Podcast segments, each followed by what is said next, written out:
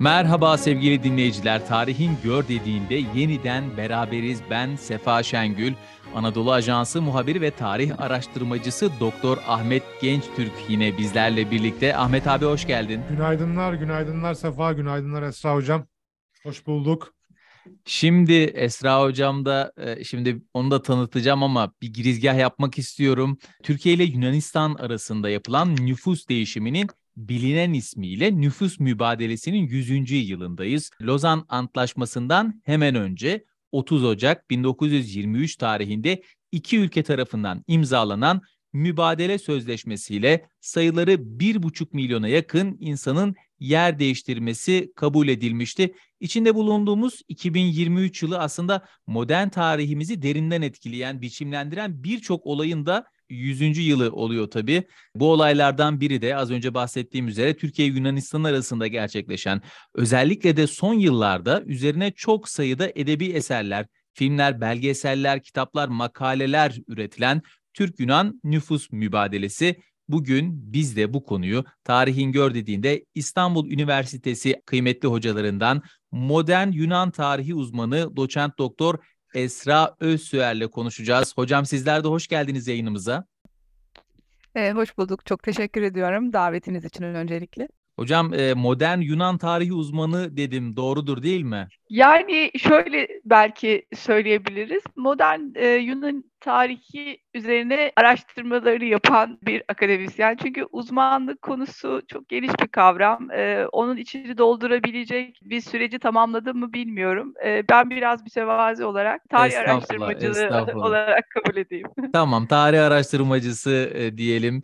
E, hocam şimdi öncelikle mübadeleye bir gidelim. E, Fikri anlamda iki ülke arasında mübadele fikri neden e, ve e, kimden geldi? Hangi taraf bu mübadeleyi aslında önerdi?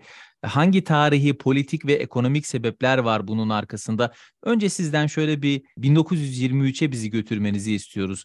Neler yaşandı öncesinde, mübadele öncesinde? Şimdi ben genelde bu tür sorulara tarih metodolojisindeki e, bir sisteme göre cevap veriyorum. Sonra ne oldu? Yani sonra ne oldu e, cevabını önce ne olduğuya bakmakta e, görüyorum. Bu yüzden de 1923'ten önce çok kısa bir şekilde 1922'nin parametrelerinden bahsetmemiz gerekiyor. E, 1922'nin en önemli e, sonucu e, Büyük Taarruz'la beraber e, Kurtuluş Savaşı'nın e, Türk e, zaferiyle sonuçlanması. Çünkü burada bir Anadolu işgali e, Yunan ordusu tarafından gerçekleştirildi. Ve bu gerçekleştirilme döneminde yani yaklaşık olarak üç buçuk sene içerisinde e, Yunan ordusunun e, Anadolu'daki bütün köylerde ya da insanlar üzerinde e, ciddi tahrifatları oldu. Şimdi bu tahrifatların bir sonucu olarak mübadeleyi de değerlendireceğiz. O yüzden buradan giriş yaptım. Burada çünkü e, Osmanlı İmparatorluğu'nun çok uluslu yapısı yani gayrimüslimleri de içine aldığı için belli işgal destekçileri oldu. Yani bunu kimi zaman Ruslara verdiler, kimi zaman e, Yunan ordusuna verdiler. E, bu noktada tabii ki Lozan'dan önce dikkat edilmesi gereken Mudanya e, var ve Mudanya'nın bir zafer olarak da aslında Lozan gibi değerlendirilmesi de çünkü Kurtuluş Savaşı'nı Türk tarafı üzerinden olumlu olarak e, sonuçlandıran bir antlaşmadır. Ve ondan sonra zaten bir barış antlaşması yapılması üzerine e, mutabık kalındı ve 24 Temmuz 1923 yılında Lozan'da bu görüşmeler e, sürdürüldü. Tabii burada aslında her iki tarafın da mübadele konusunda istekli olduğunu söyleyebiliriz. Yani bunu Yunan tarih yazımında da, Türk tarih yazımında da belli parantezlerle aslında her iki tarafa ait bir düşünce olarak okuyabiliyoruz. Bu yüzden sadece Venizelos'un isteğiydi ve talebiydi gibi bir ifade e, çok yüksek ton kalacak. Burada yaşayan e, özellikle Rum azınlığın artık azınlık diyeceğim çünkü Lozan'dan sonra e, bu kavram geçerli. Rum azınlığın buradaki durumu hayatını sürdürebilme noktasında gerek onlar için çünkü mübadele sözleşmesi ve protokol olarak değerlendirdiğimiz o metin imzalanmadan önce e, göçler olmuştu. Yani bu bir anlamda burada kendini e, güvende hissedemeyecek bir grubun çünkü bunun sonuçlarının aşağı yukarı ne olduğunu bilecek bir grubun önceden Yunanistan'a gitmesi söz konusu. Mesela ilk olarak İzmit'ten başladı bu. Yani bir antlaşmaya bağlı olmadan gidildi. Daha sonra Karşı da yavaş taraftan yavaş da böyle bir şey oldu mu hocam? Karşı taraftan tabii çünkü şöyle söyleyeyim. Aslında şöyle Türkler bu konuda Balkan savaşlarından beri e, mobiliteyi sürdüren bir grup. E, çünkü Balkanlarda özellikle Türklerin e, ya da Osmanlı hakimiyetinin elinden çıktığı dönemle beraber çeşitli sürgünler veyahut da kendi canlarını kurtarmak için Osmanlı toprağına sığınmalar yaşandı. Bu biraz Balkanlar üzerindeki etnik temizlikle de anlaşılabilecek bir şey. Çünkü homojen bir ulus yaratılması söz konusu. Bunu Yunanistan'da da Bulgaristan'da da görebiliyorsunuz. Bu noktada burada bir e, göçe yani zorunlu göçe neden olacak eylemlerde bulunulduğu için Türkler özellikle Yunanistan üstlerinden konuşmak gerekirse kuzeye doğru ilerleyen ve kuzeye doğru topraklarını geliştiren her adımda e, buradaki Türklerin ya da Müslüman e, Türklerin yukarıya doğru Osmanlı topraklarına doğru göçü söz konusu. Daha sonra Kurtuluş Savaşı'ndan sonra tabii ki Anadolu içinde bir yani savaş olduğu için oradaki çok etkin bir Türk nüfusundan zaten bahsetmemiz mümkün değil. Nitekim Lozan Antlaşması'nın e, bu e, protokolünde yani mübadele protokolünde e, Batı Trakya Türkleri ve İstanbul Rumları haricinde bir değiş tokuş söz konusuydu.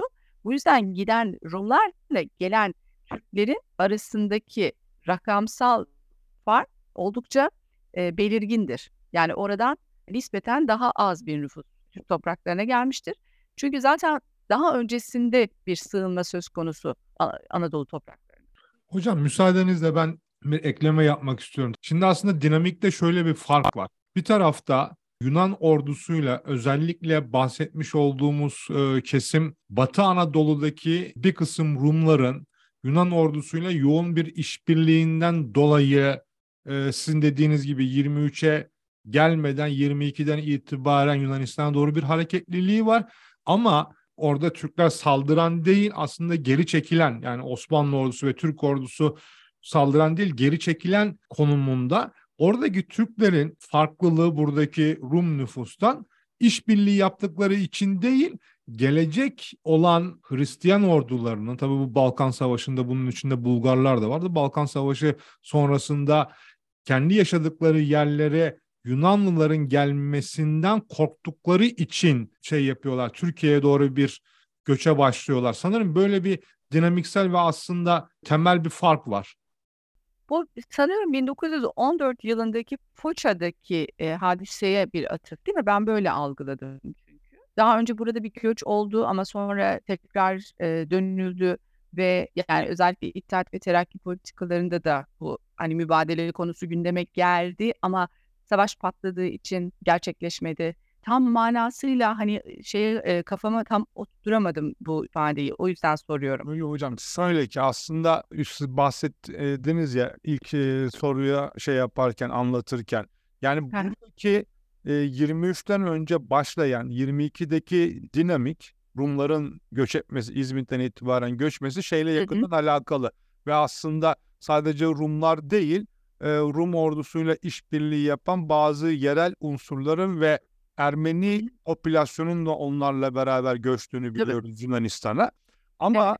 genel olarak sadece bu durumda değil, genel olarak Balkanlardaki Türk nüfusunun Anadolu'ya mobilizasyonu işbirliğiyle alakalı değil, orada başlarına gelenleri yani şeyde kalan Hristiyan ordularının girdiği yerlerde başlarına neler geldiğini soydaşlarının veya dindaşlarının bilen Türk veya Müslüman nüfus ve veya Müslüman nüfus bundan dolayı canlarını kurtarmak için de biraz Anadolu'ya doğru mobilize oluyorlar. Müslüman Türkler yani bu Rumlardan bahsetmiyoruz değil mi? Balkanlardan göçen Evet evet evet evet evet evet evet. evet. Şey, şöyle anlaşıldıysa hemen düzelteyim.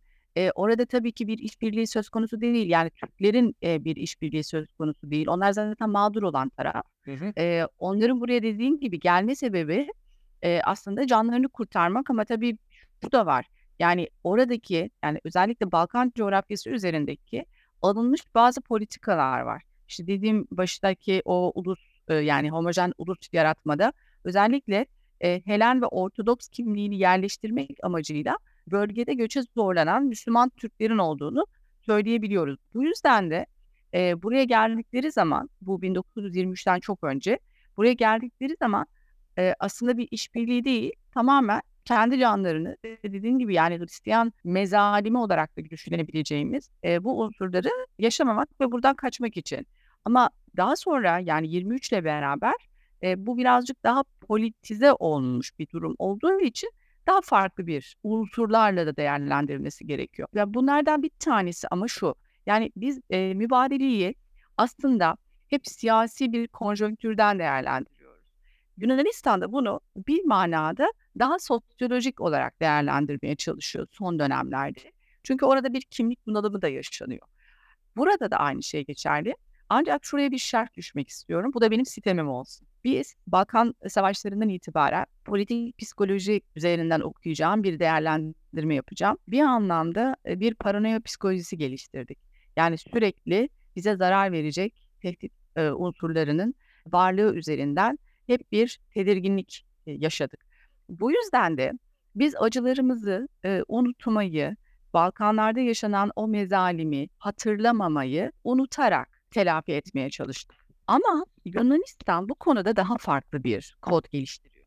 Bu onların acılarından beslenme gibi bir durumla aslında olayları algıladığını ve onun sayesinde diyeceğim 1930 yılında Küçük Asya Araştırma Merkezi'ni kurduğunu söyleyebilirim.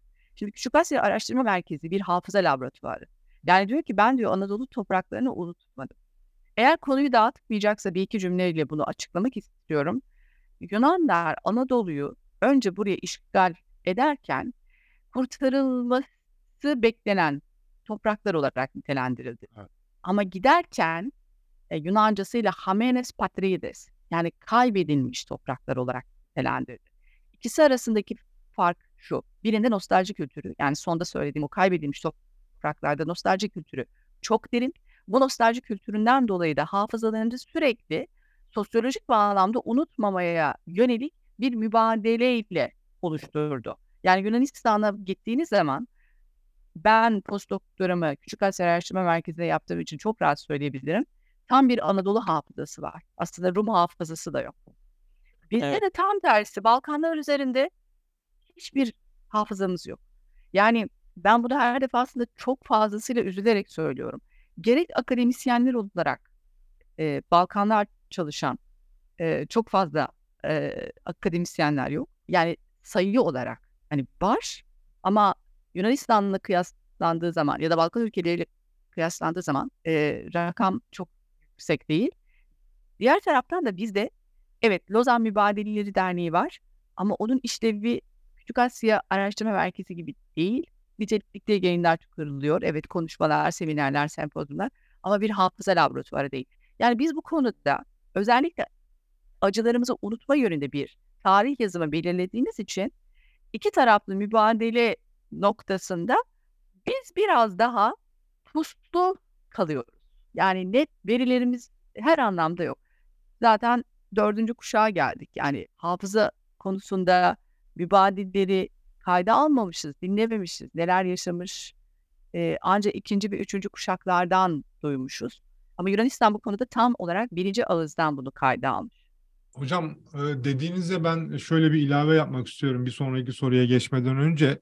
Hocamızın aslında e, tam da dediği gibi yani 1877-78 Osmanlı-Rus Harbi'nden ve aslında ta onun da öncesinde modern Yunan Krallığı'nın kurulmasının bile öncesinde Yunan isyanıyla beraber başlayan ve Kurtuluş Savaşı ile biten yaklaşık 100 senelik süre zarfında Balkanlarda milyonlarca Türk öldürüldü ve ondan daha fazlası 500 senedir yaşadığı topraklardan ayrılmak zorunda bırakıldı ve sistematik bir şekilde oldu. Bu çok bilinçli politikaların sonucunda oldu.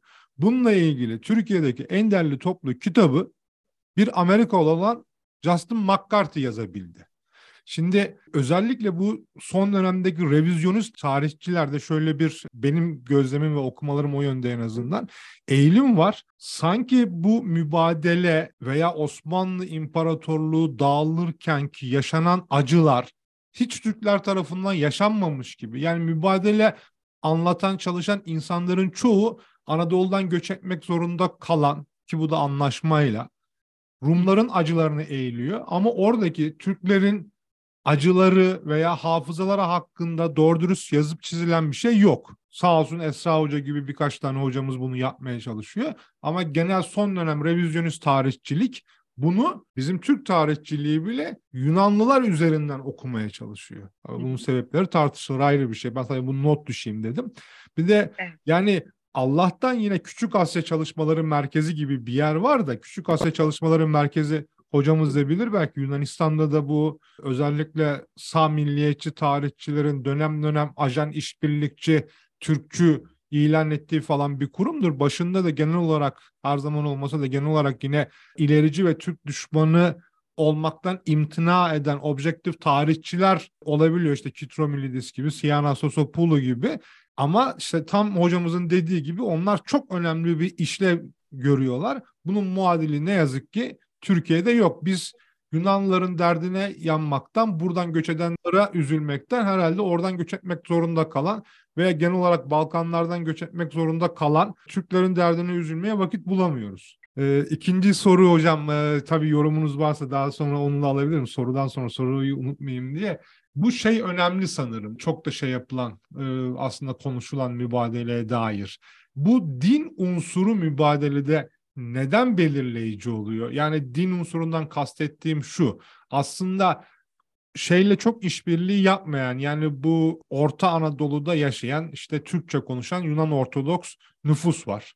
Ve özellikle Kapadokya e, bölgesinde Kayseri tarafında Isparta, Antalya civarında da bir kısmı yaşayan Yunan ordusuyla Batı Anadolu'daki bir takım e, Yunan komüniteler kadar yoğun işbirliği yapmayan böyle bir popülasyon var. Türkçe'de konuşan, Türkçe Yunan harfleriyle yazan. E bir taraftan da Girit'te aslında Yunanca konuşan, Yunanlarla birçok ortak adede de paylaşan Müslüman bir nüfus var. Hı hı. Bunları göz önünde bulundurduğumuzda mübadelede din unsuru neden öne çıkıyor? Neden bunun üstünden yapılıyor mübadele? Ahmet aslında sen de biraz önce bunu açıkladın fark etmeden. E, çünkü şu var, kimlik neye göre belirlenecekti? Yani bu dil unsuruna göre mi belirlenecekti? İşte yani etnik kimlik dediği unsurun çok fazla net olarak hangi unsurlarla tanımlanabileceği netleşmediği için çünkü dedin ki mesela e, Girit'te yaşayan ana dilleri Yunanca olan Müslümanlar var, Türkler var. Şimdi burada biz buna hangi kategoride Türk diyeceğiz? Konuştuğu dil Yunanca ama kimliği e, ya da dini kimliği Müslüman ve Türk olarak nitelendirdiğimiz e, bir grup. Ben daha başka bir örnek vereyim. Bu çok bilinmez. Yani Türk Akademiyası'nda bilinmez daha doğrusu. Valadesler var. Mesela bunlar daha çok Yanya bölgesinde. Bunların ana dilleri Yunanca. Yunancayı Osmanlı Türkçesi harfleriyle yazıyorlar. Yani bir anlamda Kapadokya'daki o Karamanlılarla karşı unsur olarak e, nitelendirebileceğimiz. E, ve dinleri Müslüman, İslam, Bektaşilikten dolayı. Şimdi bu grubu neye göre değerlendireceğiz? Türk mü, Yunan mı mesela?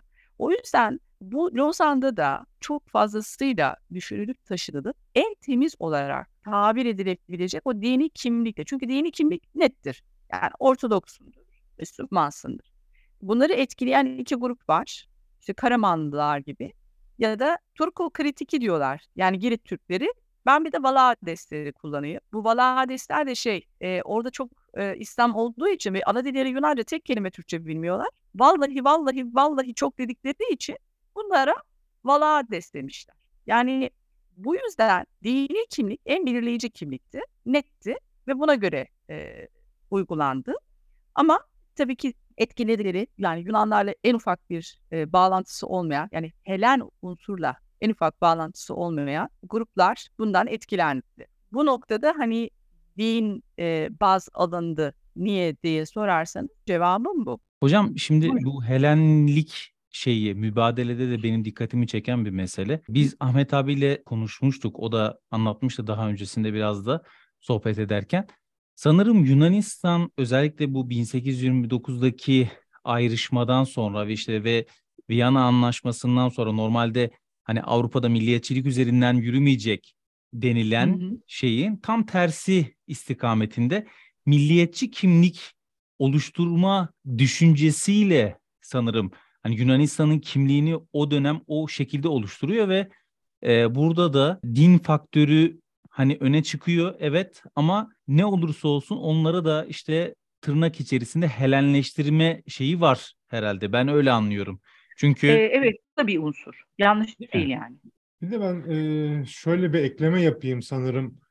Aslında Mustafa Kemal Atatürk ve devletin kurucularının kafalarında seküler bir cumhuriyet olmasına rağmen yaşadıkları sahada yaşadıkları tecrübelerden çünkü sonuçta bunların hepsi Balkanlarda çeteci peşinde de koşmuş insanlar ve teorisi ve pratiği olan insanlar artık özellikle Balkan Savaşı ve Kurtuluş Savaşı deneyiminden sonra buradaki Yunan Ortodokslarının aidiyetinin doğrudan veya bazen Patrikhane üzerinden artık Yunanistan olduğunu görüyorlar.